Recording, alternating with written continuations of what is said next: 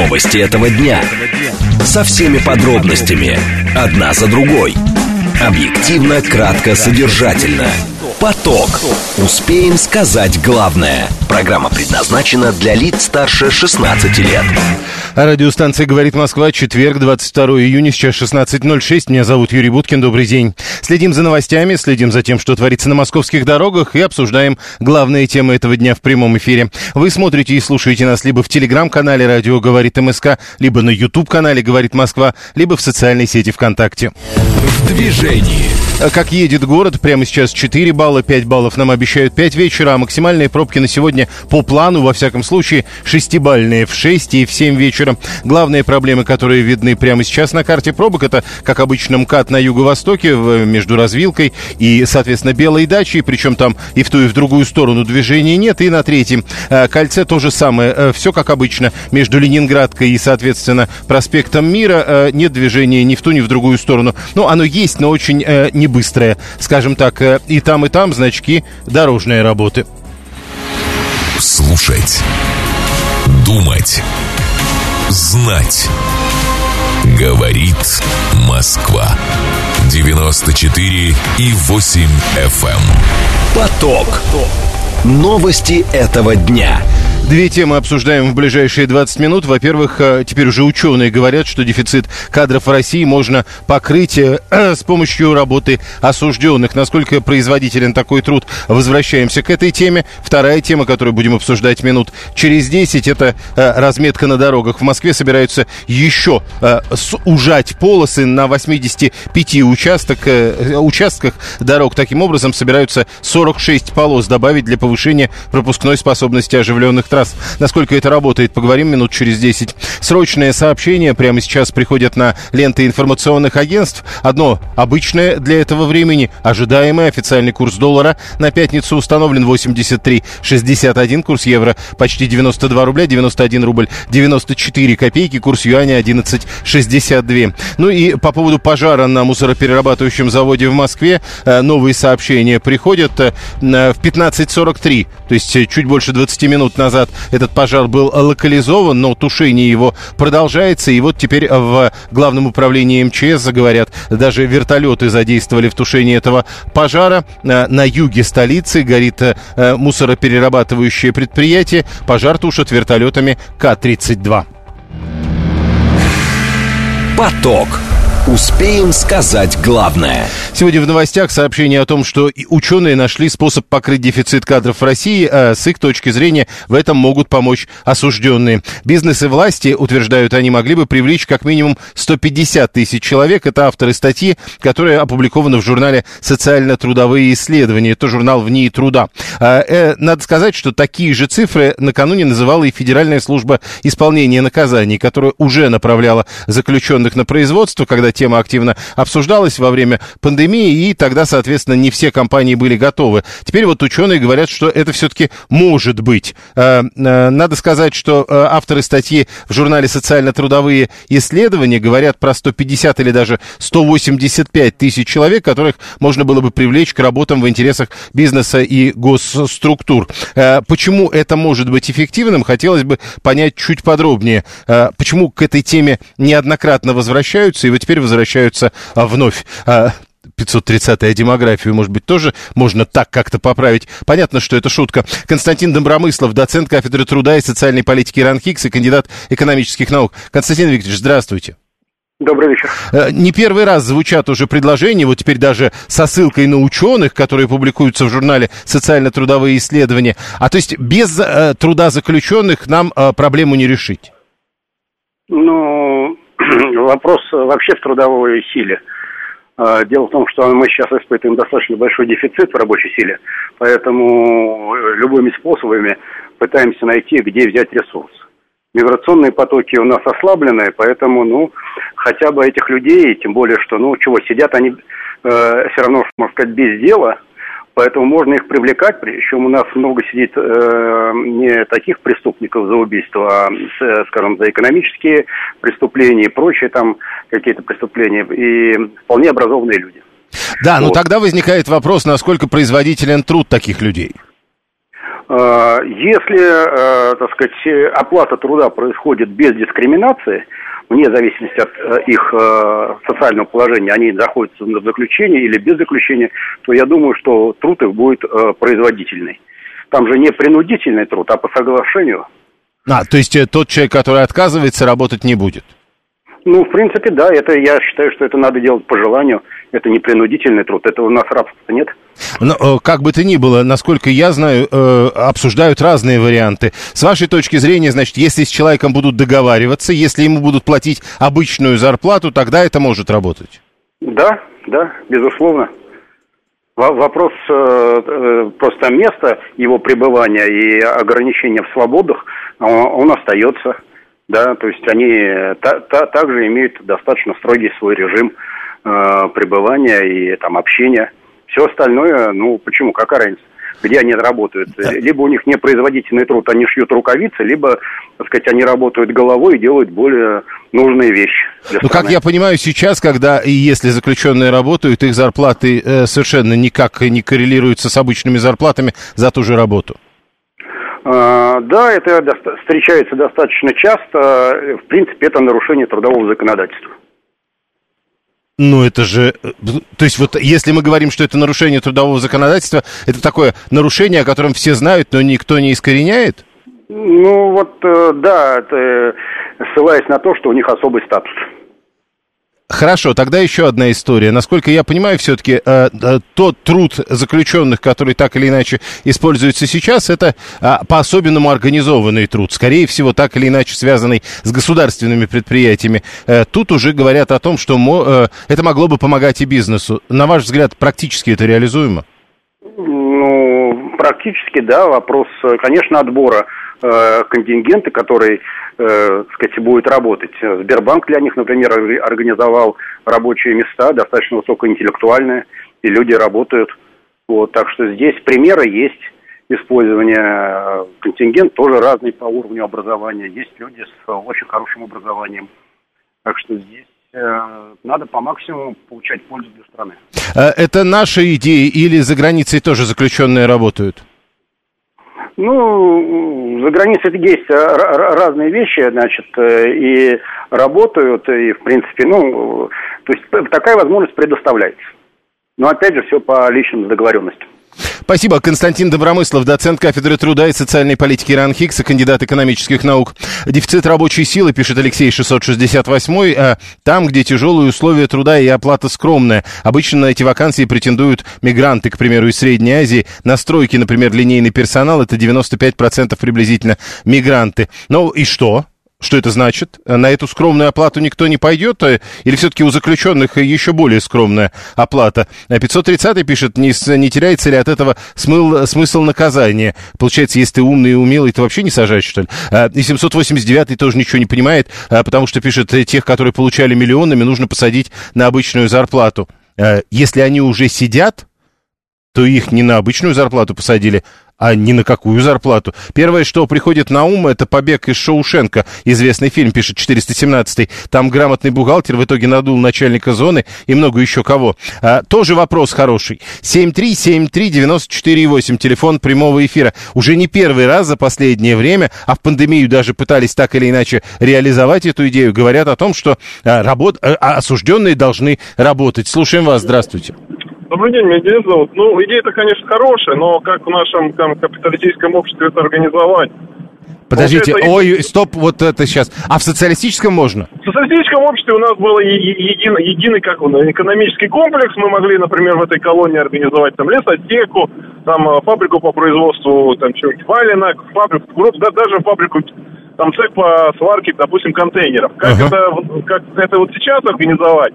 Если это не связано с государством. Мне а вызывает некие погодите, вопросы. А погодите, ну, государство у нас достаточно существенную э, часть экономики занимает. Ну, проблема в том, что э, производительность, ну, производительность труда выросла, а ну, фактически заключен это не, не низкоквалифицированный труд. Что вы предлагаете? Ну, я шить, понял. Шить, Хорошо. Шить варежки, я согласен. А... Хорошо, но э, до этого было сказано так вот как-то с отрицательной э, коннотацией, что типа это вот только при социализме возможно. То есть при социализме было все хуже, поэтому там можно. Понял. 7373948. Прошу вас, здравствуйте. Здравствуйте, Георгий Москва. Здесь э, я бы хотел э, на такой аспект обратить внимание, что мы же живем в капиталистическом обществе, поэтому хотелось бы понимать э, экономическая целесообразность данного предприятия. И, еще что... раз, вы тоже мне тогда объясните, а при социалистическом строе, значит, э, экономическая целесообразность не важна была? Э, тут скорее устройство э, система наказания была более, так скажем, верху, неуровнево и федеральным масштабом было, э, так скажем, объединено. Поэтому оно было в другую структуру, оно было как корпорация фактически. То есть если сейчас у нас каждая тюрьма это отдельная тюрьма, то тогда это была общая структура. Подождите, а кто вам сказал, что у нас теперь каждая тюрьма отдельная тюрьма? Ну, э, в общем смысле оно как-то так. Ну, я понял, вы отрицаете Федеральную службу исполнения наказаний. Смело. А, строй меняется, ГУЛАГ остается. Это Марина 320 пишет. А, работали же только даром, пишет Александр 960 Тут тоже вот отдельная история, когда в нынешние времена обсуждают работу а, осужденных, насколько даром они будут работать, насколько полным будет рубль, который им заплатят за эту работу. Слушаем вас, здравствуйте. Добрый день, Юрий, спасибо за эфир абсолютно правильно сказал предыдущий звонящий, каждая тюрьма у нас, каждая зона по своим правилам. И общество, общество меняется, и тюрьма также... Ой-ой-ой, вы либо громче говорите, ничего, ничего, ничего не понятно. Повторите. Общество меняется, и, естественно, меняется тюрьма. И другие, при СССР, то, что было сейчас, это невозможно. Другое было общество. Другие были вообще люди. И так. сейчас, но сейчас очень много случайных зато людей, там, которые там попали первый раз по закладке. Я думаю, их можно вытащить. Там они молодые ребята совсем, они, они как бы сказать, не с малолетки, там, не с плохих семей, просто, ну, без попутал пошел легких денег захотел. Они, то есть, не профессиональные, так сказать, преступники. Они Нет, подождите, не тут, тут важно, э, то есть, э, раньше говорили о том, что труд, среди прочего, исправляет. Если мы говорим о том, что им будут платить в полной мере, то это, в общем, не совсем тогда уже исправление. И время быстрее летит. Я общался именно с людьми, которые сидели и работали, они как один говорили – ну, лучше работать, потому что там вообще с ума сходишь. А когда mm-hmm. работаешь, время пролетает, и многие, многие пойдут работать. Понял, спасибо. Э, им государство доверило родину защищать, утверждает 437-й. Они героически сражались, и, видимо, и здесь им надо поверить. А поверить во что? Вот тут тоже важно понять. Ведь мы-то обсуждаем другое. Ну вот, э, как бы, а они если их будут спрашивать, они что, все пойдут в это поверить? Или как? А, дальше. Кто будет оплачивать? Александр 960. Ну, тот, на кого они будут работать, и будет оплачивать, насколько я понимаю. А что такое мы в России производим нужное, ценное, уникальное? Для чего нужен ручной труд, а не роботы? Кто за качество работ будет отвечать? Своего либо нет, либо плохое. Мы стремимся иметь импорт. А, вот для 154-го у нас своего либо нет, либо плохой. И он совершенно не понимает, что, собственно, кроме варежек, и надо вспоминать, видимо, примеры, которые звучали в эфире, мы еще можем делать. А, попробуйте поискать в интернете. Ну, много, правда, производств. Мне нравится, что э, неважно, какая у вас тема, пишет Вадим 978, обширная, узкая, специфическая, большинство против, и всегда ищут, почему это плохо. Но это хотя бы, вот, понимаете, это хорошо, когда ищут, почему это плохо. Может быть, кто-то в какой-то момент поймет, что не все так просто. Это возможность для отбывающих наказания оставаться в обществе, полагает 921. А вы думаете, что это будет так организовано, что люди, отбывая наказание, будут приходить на обычные рабочие места? Э, 698 по нашему автопрому можно многое сказать. Это по поводу того, какой там труд, или по поводу того, что там на, должны работать заключенные. 7373948, телефон прямого эфира. Да, и еще одна э, важная история. Значит, смотрите. Э, несколько минут назад э, наша слушательница Елена пишет, что в эфир нам сегодня днем звонила 87-летняя пенсионерка из Королева, которая услышала в эфире о надбавке к пенсии по достижении 85-летия, которую она не получает, э, не пояснив, что это только для московских пенсионеров рассказали эту новость. Э, это странная история, почему вы так решили. Вот, например, заходим на сайт Министерства социального развития Московской области. И тут написано про ежемесячную доплату к пенсии лицам в возрасте старше 85, которая действует и на территории этого субъекта федерации.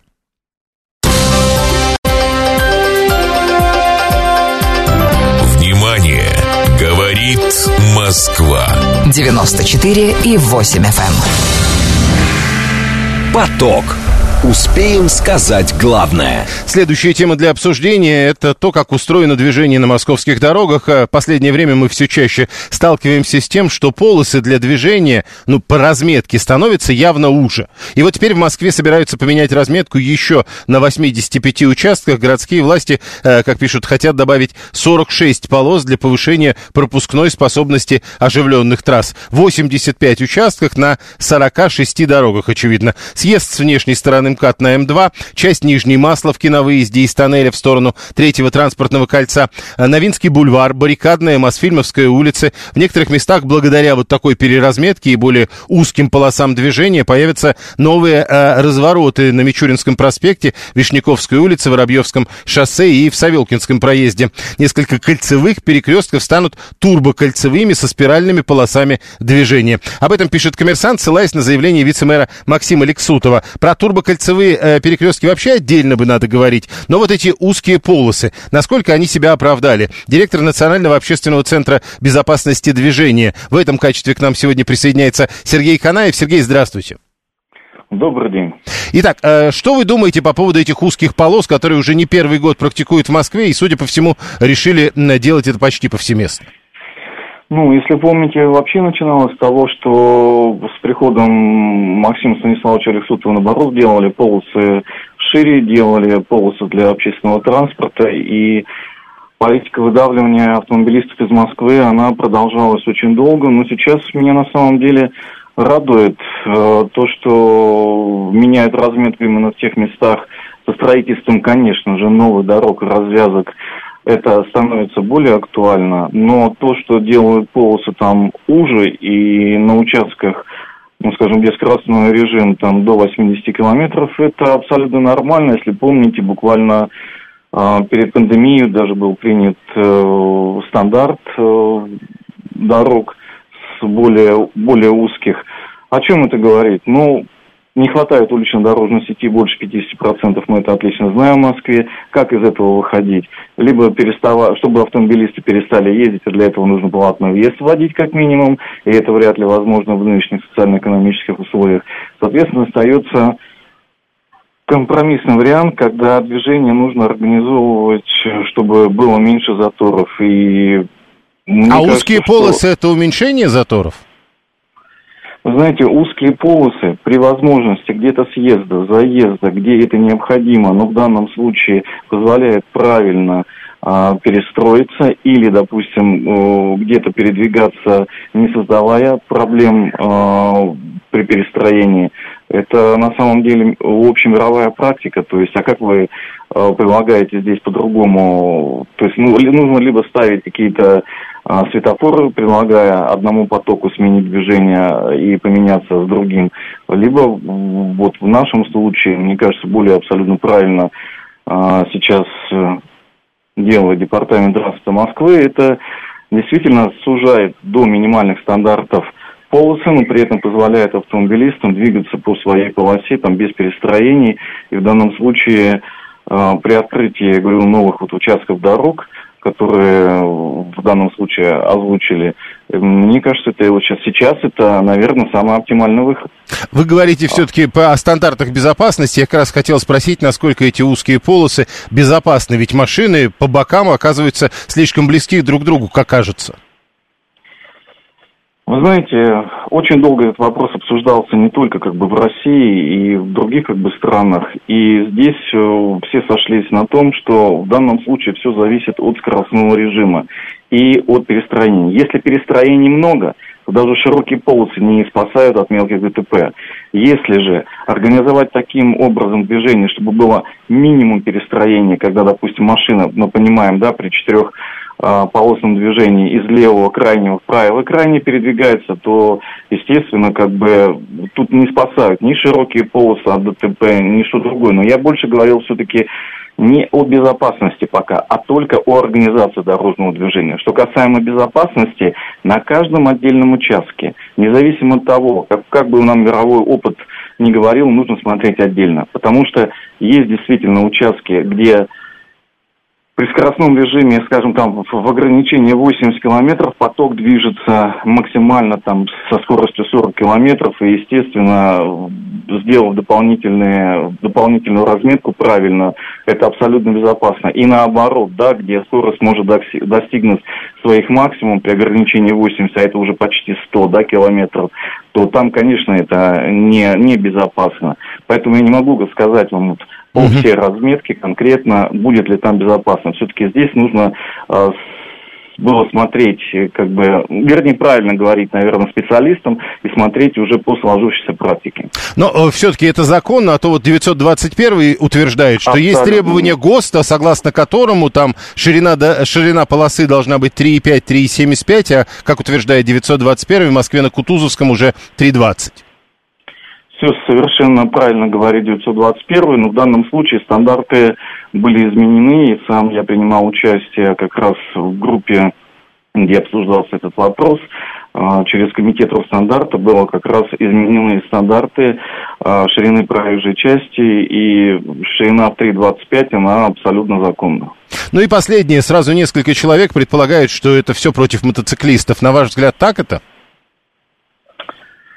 Вы знаете, в данном случае я как бы, наверное, как руководитель Федерации еще автовладельцев России ну, не совсем сторонник мотоциклистов, поэтому меня объективно, а, наверное, по этому поводу слушать не совсем правильно. Но все-таки по своему менталитету я за мирным существованием на дорогах и думаю, ни в коем случае это не делается против мотоциклистов, потому что э, мотоциклистам сама разметка – думаю, вряд ли помешает. Если э, будет э, все правильно организовано, то хватит места и мотоциклистам, и автомобилистам. Спасибо. Директор Национального общественного центра безопасности движения Сергей Канаев был с нами на прямой связи. 7373948. Много сообщений по поводу вот этого вот сужения полос. Э, тут кто-то даже написал, а, э, что для автобусов тоже сделают ту же полосы, или это другое? Но это же действительно другое.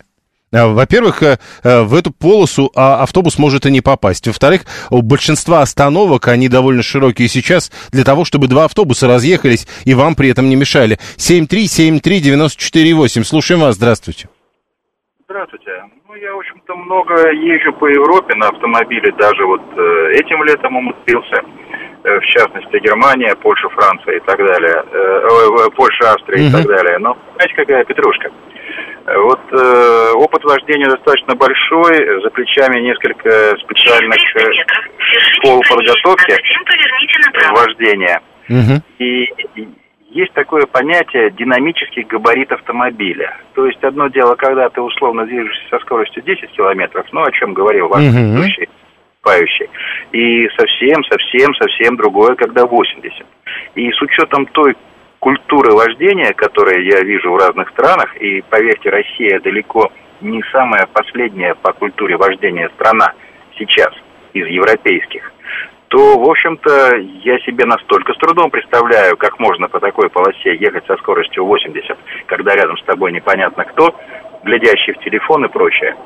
И опять же, вот этим летом э, в Австрии весьма узкие полосы. А если на автобане у тебя ограничение, допустим, 90 при ремонте или 80, а там полосы сужают. Там совсем узкие, да. Настолько неуютно себя чувствуешь. Ну да, так кажется, что соседняя машина едет буквально зеркалом. Да. Э, это хорошо, если соседняя машина. А когда у тебя там слева или справа отбойник временный? В общем, Ой. короче говоря, ну, да. достаточно... А, а, чувствуешь себя как в лифте, я понял. 7373948, а, телефон прямого эфира. Но, с другой стороны, это, во-первых, для того, чтобы мотоциклистов упорядочить, как кажется, а во-вторых, для того, чтобы упорядочить тех, кого называют объездуны. 7373948. Чему же полоса, тем меньше у них возможностей. Слушаем, здравствуйте. Здравствуйте, Владимир. Вот э, сузили, да, но мне кажется, не учли весь транспорт. Надо было исходить из ширины того же автобуса. Не везде выделенный есть. И он едет, он занимает полностью. Либо та же газелька с какой-то нестандартной будкой. У нее зеркала уже выпячивают на соседние полосы. И будка сама по себе. Ну, на... погодите, погодите, все-таки э, вы, мне кажется, преувеличиваете. Э, вы где конкретно это видели? Потому что все-таки 3.20 даже, который упоминает наш слушатель, э, это ну, что ж за газель-то? Ну, я в Москве каждый день езжу по 150 километров. И узковатые полосы. Раньше как с, с америкосами все соревновались, у кого шире, у кого больше, а сейчас все наоборот, все убавили, все заузили. Ну и, и все-таки хоть, ну а какой из дорог вы говорите, когда вы говорите про узкие дороги? Ну, взять район Алтуфьево, там, я не знаю, вот сейчас я в Котельниках был, вот сейчас на МКАДе, да, кажется, пошире. Ну, а касаемо жилых вот районов... Уже узкие. Э, прямо сейчас новости, потом реклама, потом продолжим. Новости этого дня. Со всеми подробностями. Одна за другой. Объективно, кратко, содержательно. Поток. Успеем сказать главное. Радиостанция «Говорит Москва», четверг, 22 июня, сейчас 16.36. Меня зовут Юрий Буткин. Мы продолжаем, следим за новостями, обсуждаем главные темы, смотрим, как едет город. Вы смотрите и слушаете нас либо в телеграм-канале «Радио говорит МСК», либо на YouTube-канале «Говорит Москва», либо в социальной сети ВКонтакте. Движении. Город едет нормально, 4 балла прямо сейчас, 5 баллов нам обещают через полчаса, потом 2 часа шестибальных пробок в районе 18 и 19 часов. Главные проблемы по-прежнему на трешке на севере, э, между Ленинградкой или даже, я бы сказал, между Беговой и проспектом Мира. Э, теперь вот еще э, на МКАДе на севере в районе, соответственно, Ленинградки возникли проблемы.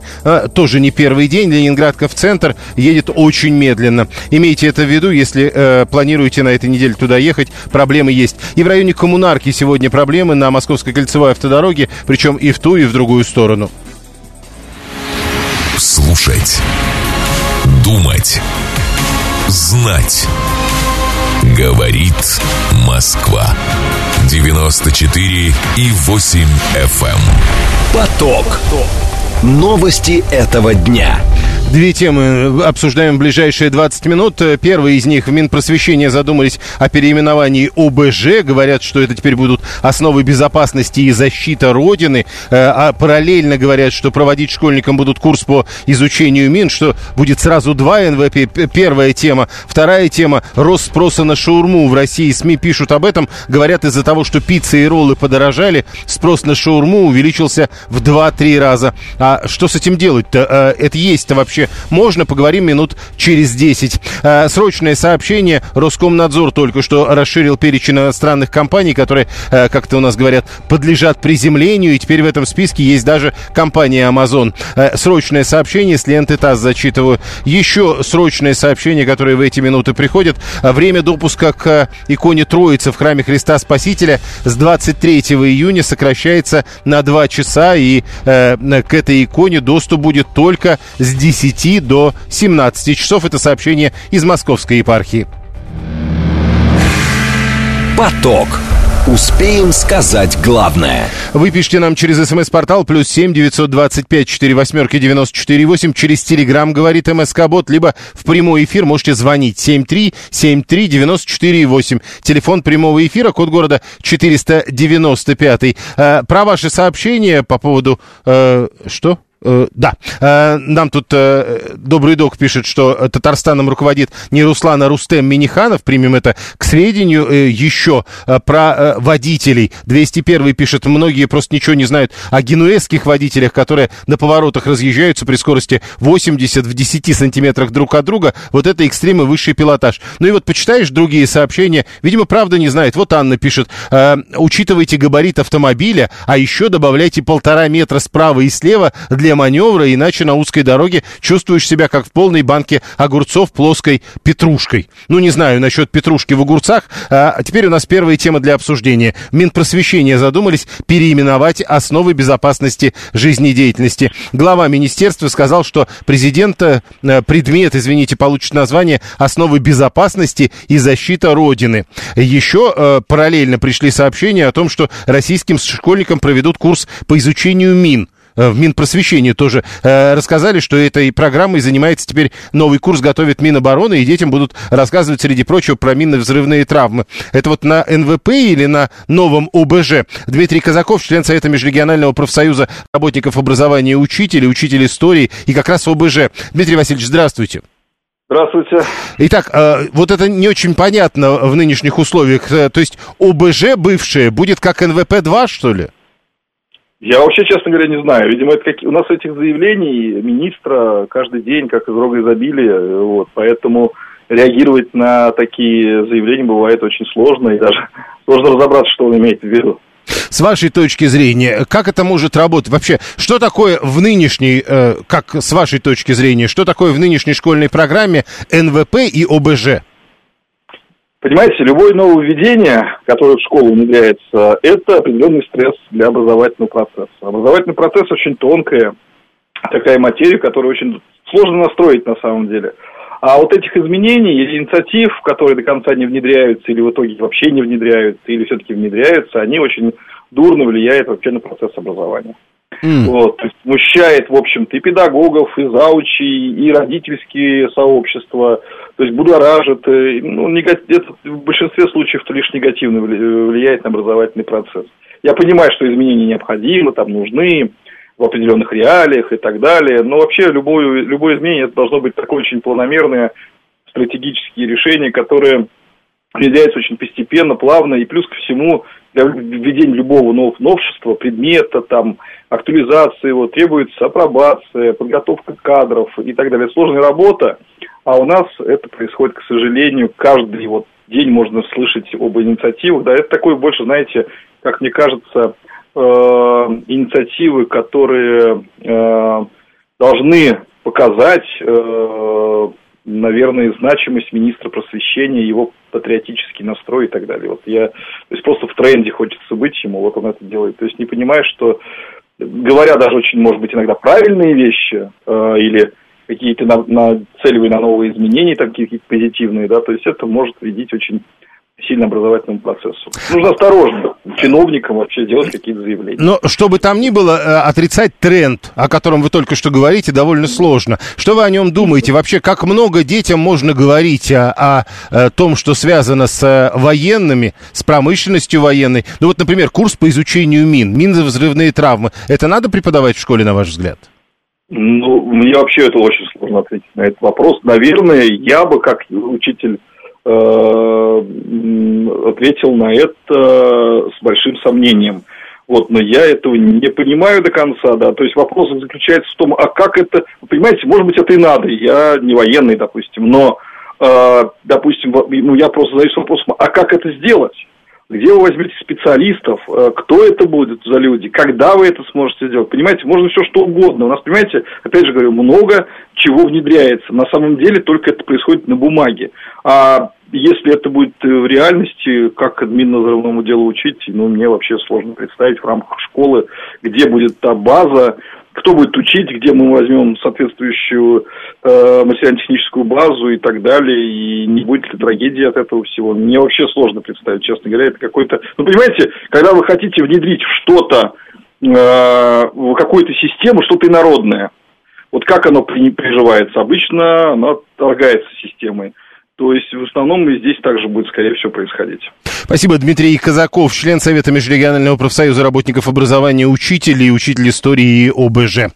А, нас учили поражающим фактором ядерного взрыва. И противогаз, и АКМ, и стрельба. Может, поэтому я псих, пишет 530-й. Э, дорогого стоит, между прочим, такое признание. Это значит, вы на пути к выздоровлению. Виталий 618 Я помню свое недавнее школьное детство в нулевые. ОБЖ не воспринимался как что-то серьезное. А у нас был, но иногда вместо ОБЖ ставили более уважаемые обожаемые уроки типа русского языка, математики и иностранного языка. А, Александр 960 меня в школе калаш научили собирать, разбирать, основы пользования тоже. Дали до армии, стрелял больше, чем в ней.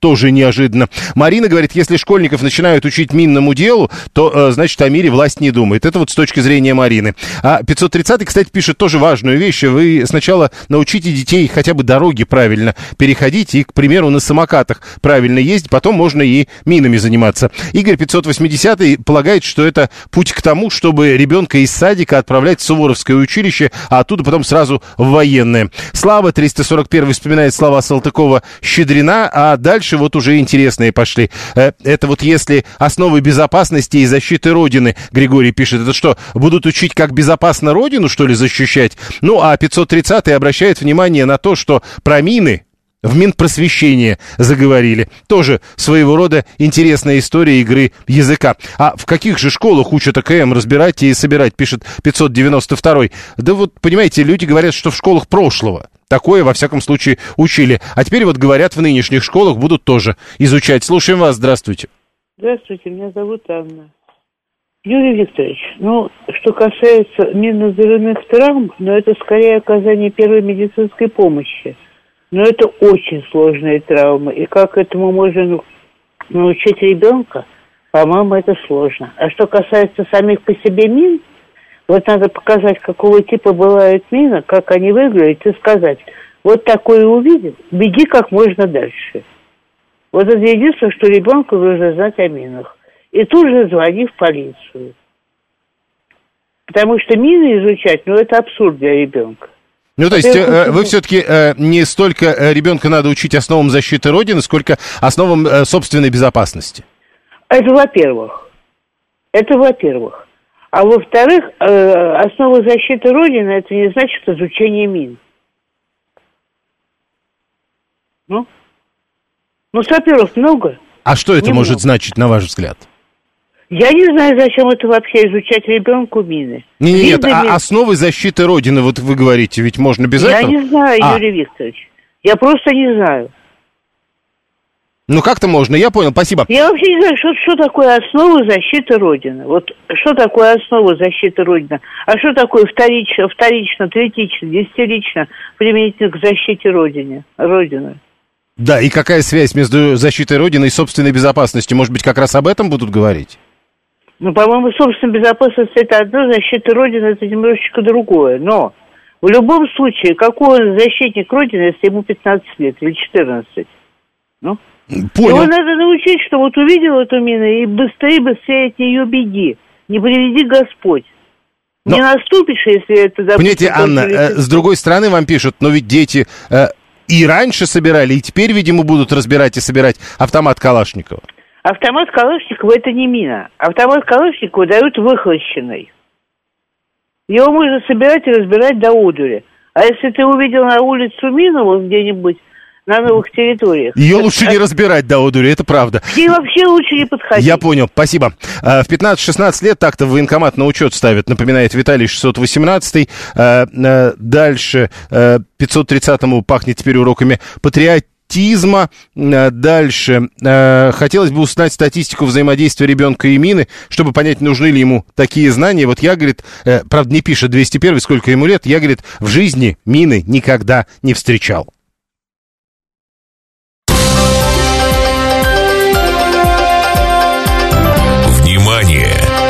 Говорит Москва. 94 и 8 FM. Поток. Успеем сказать главное. Вот хороший э, комментарий к тому, что мы только что обсуждали. А чем больше будут знать, тем лучше. А не, не будет в какой-то момент передозировки знаниями? И тут важно понять, какие знания человек сочтет э, передозированными. Тоже важно, потому что он ведь от них откажется. 7373948, телефон прямого эфира. 21 говорит, слушайте, мы в медакадемии минно-взрывные травмы изучали на пятом курсе, и все равно это было сложно. Ну вот теперь это собираются изучать в школах. Э, СМИ сообщили о росте спроса на шаурму в России. Говорят, что из-за подорожания пиццы и роллов Спрос на шаурму вырос в 2-3 раза. Ведомости пишут, ссылаясь э, на компании Яндекс Еда, Озон Фреш, Азбука Вкуса, Перекресток и Додо Пицца. По их словам, у отдельных игроков шаурмы продажи э, выросли на 100, а то и 200 процентов. Средний чек на этот вид фастфуда сейчас составляет 171 рубль. Я бы сказал, средняя шаурма нынче стоит 170 рублей. Бургеры, э, пицца и роллы, соответственно, 236, 378 и 435 рублей. Ну, это как бы какую пиццу-то они покупают за 378? Шаурма на углях, пишет э, Виталий. Э, э, дальше. Так, так, так. Фастфуд вообще дорогая еда, пишет 874 И Ольга Григорьян, врач-диетолог, кандидат медицинских наук, присоединяется к нам по телефону. Ольга Николаевна, здравствуйте. Да, здравствуйте.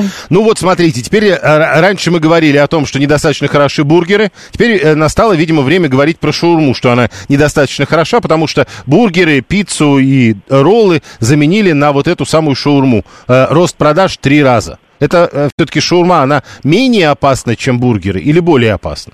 Я думаю, что она также опасна, но это не совсем слово как бы оправдывает шаурму или там наоборот обвиняет. Э, Вообще еда на ходу и вот такая быстрая еда, она не очень хороша для здоровья, потому что э, много углеводов, э, много соли, достаточное количество жира. Но если это хорошо приготовленное блюдо, если это э, в хороших условиях, в чистых руках и действительно из хорошего мяса, то периодически этот продукт, конечно, э, можно использовать.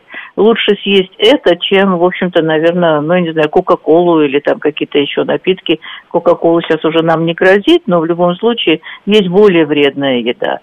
Самое главное – санитарный уровень заведения, куда вы обращаетесь чтобы повара были в перчатках, чтобы было чисто, чтобы э, фартуки были чистые, чтобы как бы рабочее место было чистое, потому что сейчас лето и угроза сальмонеллеза очень высокая.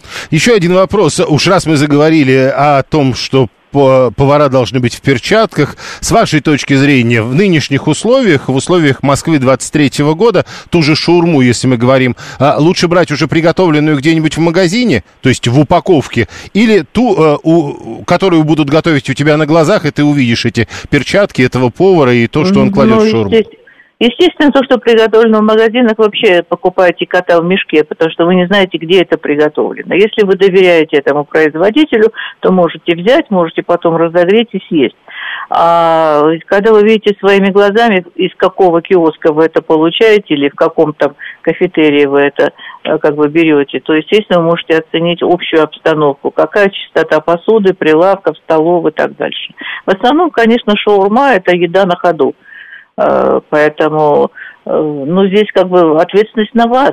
Mm-hmm. Во-первых, не очень хорошая еда, если ее часто есть, потому что, э, ну, как бы сырье должно быть еще тоже качественное чтобы туда, в эту шаурму, вот в эти как бы э, большие бобины, да, мяса, чтобы туда меньше было э, просунуто кожи, жира, например, если это из курицы, то есть каких-то субпродуктов более дешевых. Вы покупаете просто дешевые э, как бы продукцию по высокой цене, по, цене мяса. Вот здесь надо смотреть за качеством исходного продукта. Сколько раз в неделю можно есть шаурму? Ну, я не могу так сказать, вы знаете... Не, ну фастфуд, э, подождите, если тогда мы иначе. Фастфуд, э, допустим, ну, когда-то же можно, ну, раз в неделю, два недели, ну, или даже один не надо. Нет, ну смотря кто, ну я знаю людей, которые привержены здорового питания, не обязательно там вегетарианского, веганского или вообще просто здорового, э, как бы э, качественного питания, да, они вообще такую еду не едят. Поэтому лучше выпить стакан, э, бутылку воды, съесть на ходу фрукты, орешки и, в общем-то, как-то перебить голод и дождаться следующего приема пищи в нормальных условиях э, как вы считаете нужно. Э, и вроде... А в целом, конечно, еда, еда на ходу это ну, сейчас просто, ну, не знаю, мировое поветрие. Все везде едят во всех странах, поэтому, ну, совсем не надо отговаривать людей от этого. Надо просто говорить, что правильно относитесь к тому, что вы съедаете, потому что вы съедаете вообще как бы свое здоровье, да, или прибавляете, или убавляете. Э, Все-таки вот э, мы с вами вроде как говорили уже об этом, а опять повторяются одни и те же вопросы. Что такого вредного в шаурме? Это же просто мясо, просто с овощами. Да, и с хлебом. Нет, ничего не вредно. Ну просто э, все равно в этом мясе будет очень много скрытого жира и будет очень много соли. И частое употребление этой еды, как уже показали. Ведь, в общем-то, э, вот эта быстрая еда, это fish and chips, да, пошло это вообще из Англии, из Европы. На ходу съедаем жареную рыбу. Это панировка, это большое количество жира, это картошка фри. То есть мы съедаем э, то, что нам не совсем нужно. Более того, когда жарится это на пальмовом масле. С этой точки зрения шаурма даже может быть менее вредная, потому что она должна жариться на гриле. И жир должен стекать. Но другое дело, что многие повара вмешивают этот жир для веса, ну и, конечно, для вкуса. Поэтому просто как бы думайте, насколько вы здоровы, чтобы позволить себе фастфуд. Вот я бы так сказала, как диетолог. Спасибо. Ольга Григорьян, врач-диетолог и кандидат медицинских наук. Кстати, э, может, кто не знает еще, что Шаурме, во-первых, всего 52 года в этом году исполнилось. То есть еще 52 года назад никто не знал, что такое шаурма, и никто ее не пробовал. И придумали ее, э, чтобы там не говорили, в Германии. Да, понятно, что у этого есть некие турецкие корни, по-моему, турецкие именно, но э, придумали эти самые турецкие корни ее именно в Германии. Часто есть одно и то же вредное, и это про все, даже про здоровую еду, пишет 530-й. Э, последний раз, пишет 201 ел шаурму в 2000-х годах, побудило то, что останавливалось 600-й МРС, выходили крутые дядьки и стояли в очереди за шаурмой, продавцы были на высоте, один готовил, второй продавал, вот и купил. Ну так а чего же вы не повторяете этот самый опыт? Или вам надо обязательно, чтобы кто-то стоял из Мерса э, в очереди. На орешках и фруктах можно разориться, пишет Дарья 958 Ну и, конечно, много шуток по поводу того, что это шаурма вредная, а шаверма-то наверняка намного полезнее. Э, шаурма прекрасное блюдо, пишет 711 7373948. Телефон прямого эфира. Андрей 874 говорит, дома сам делаю, не хуже покупной, даже два раза отравился. Ну, в том смысле, что она настолько не хуже покупной, что даже отравиться можно. А 711 э, соуса прошу поменьше, и все окей. Цена более чем адекватная и вкусно. Э, э, Шурик 592 рассказывает, что лучше... А, это в детстве ему нравилось кефир и пол батона, и дешево, и вкусно. Ну, не знаю насчет вот пол батона, представляете? Это же какой удар по организму. 7373948, телефон прямого эфира. Да, так, э, ну вот этого я не буду зачитывать, 503. Кто, кто конкретно э, должен делать э, шаурму? Ну нет, нет, нет. А, шаурма это кот в мешке из лаваша. Э, Григорий шутит. Э, про мясо с овощами пишет и 401, и 390. А 544 говорит, перчатки создают мнимое ощущение чистоты рук, так как не чувствуешь грязь на руках. Ну, так э, вот видите, почему же это мнимое тогда? Значит, перчатки чище рук. Вы на это намекаете? Ну, перчатки же чище в вашей логике. 182 рассказывает про цены. Стандартная шаурма по Москве 180, обычная 190 на сырном лаваше. Есть вкусные по 220. Есть ресторанные цены до 400. Ну, такие дорогие. Э, я, говорит, про... что? Заверифицировал с морепродуктами. Я не понимаю. Но, ну, видимо, у человека был опыт э, поедания шаурмы с э, морепродуктами. 7373948. Слушаем, здравствуйте. Да, добрый вечер. Шаурму вообще с курицей нельзя есть. Почему? Потому что эта курица в течение 40 дней становится полторы килограмма. Вы думаете, как можно, чем надо кормить, что за 40 дней он набрал полторы килограмма вес? А может быть, Спасибо. это, может быть, секрет в том, что она курица? 7373948. Э, э, это э, у нас шаверма самая дешевая в Пите 100, в лаваше средняя 200. Это питерские цены. Андрей говорит, так аж бройлер, поэтому она так быстро и растет. Что за умник сказал, что есть здоровую еду постоянно вредно? Может, если она одна и та же, то кое-чего будет не хватать. Ешь разнообразную здоровую еду и будьте счастье, пишет 995. Э, московская шаурма, пишет Виталий, хорошая и нормальная. Вот подмосковная Главное, дай бог ей здоровья, Господи, прости. Сколько не пробовал, невкусное совершенно. 7373948. Прошу вас, здравствуйте. Добрый день, Владислав меня зовут. А, сейчас выключу радио. А, у меня вообще к шаурме претензий нет. Я не знаю, почему ее называют там э, чересчур калорийные, там лавашат, там, господи, прости, совсем немножко. Там вот, соусы, а... соусы. Ну, они разные бывают. Если томатный, он не очень калорийный. А так, в принципе, там жирки, белки, углеводки, все есть. В принципе, нормальный продукт. Ну, вот вам врачи Но... говорят, которые взяли и посчитали вот это вот чуть-чуть оттуда, чуть-чуть оттуда, получается довольно калорийно. Ну, не знаю, жирная котлета в бургере, мне кажется, более калорийная будет. А так, шаурма, ничего, у меня только две претензии к ней. Это вот э, качество мяса, как правильно специалист сказала, бывает там и тухлая курятина. А второе, вот эти открытые лотки, я все время иду, смотрю, вот как в киосках готовят, да, у них там нарезанные помидорчики, капусточка и открытые вот эти окна. И пылища вся с улиц прям туда, и мы потом это все отъедим. Так, вы, там... вы так говорите, как будто бы вас кто-то заставляет. Ну, заверните за угол, где не такая пылища, и найдите а так, я ровно так и делаю, вот видите. захожу там, где готовят. А вот видите, это работает. Жить по дефолту вредно от нее, а, от жизни, э, Виталий пишет, умирают. Шаурма с фалафелем нравится 216-му. Очень вкусно, говорит, и без всякой курицы. С фалафелем кто-нибудь пробовал? Ну вот кроме 216-го. Э, э, кто это? Кейт. Для меня лучший перекус банана, летом еще кефир или питьевой йогурт. Я не вижу в этом списке шаурмы. Мы ведь про нее. Андрей говорит, я свой томатный делаю соус. Помидоры протертые, сметана, чеснок. Жена мне часто делает. Так я делаю или жена мне делает? Я как-то запутался. Э, покупаю шаурму в тех точках, где есть халяльные. Там 100% доверяю и не отравишься. Вот, кстати, многие говорят, э, что э, ищут э, варианты, чтобы это было э, халяльная или кошерная, мол, тогда я доверяю больше. Спрос на шаурму в России резко вырос. Он увеличился за год в 2-3 раза из-за того, что пиццы и роллы подорожали. Далее новости.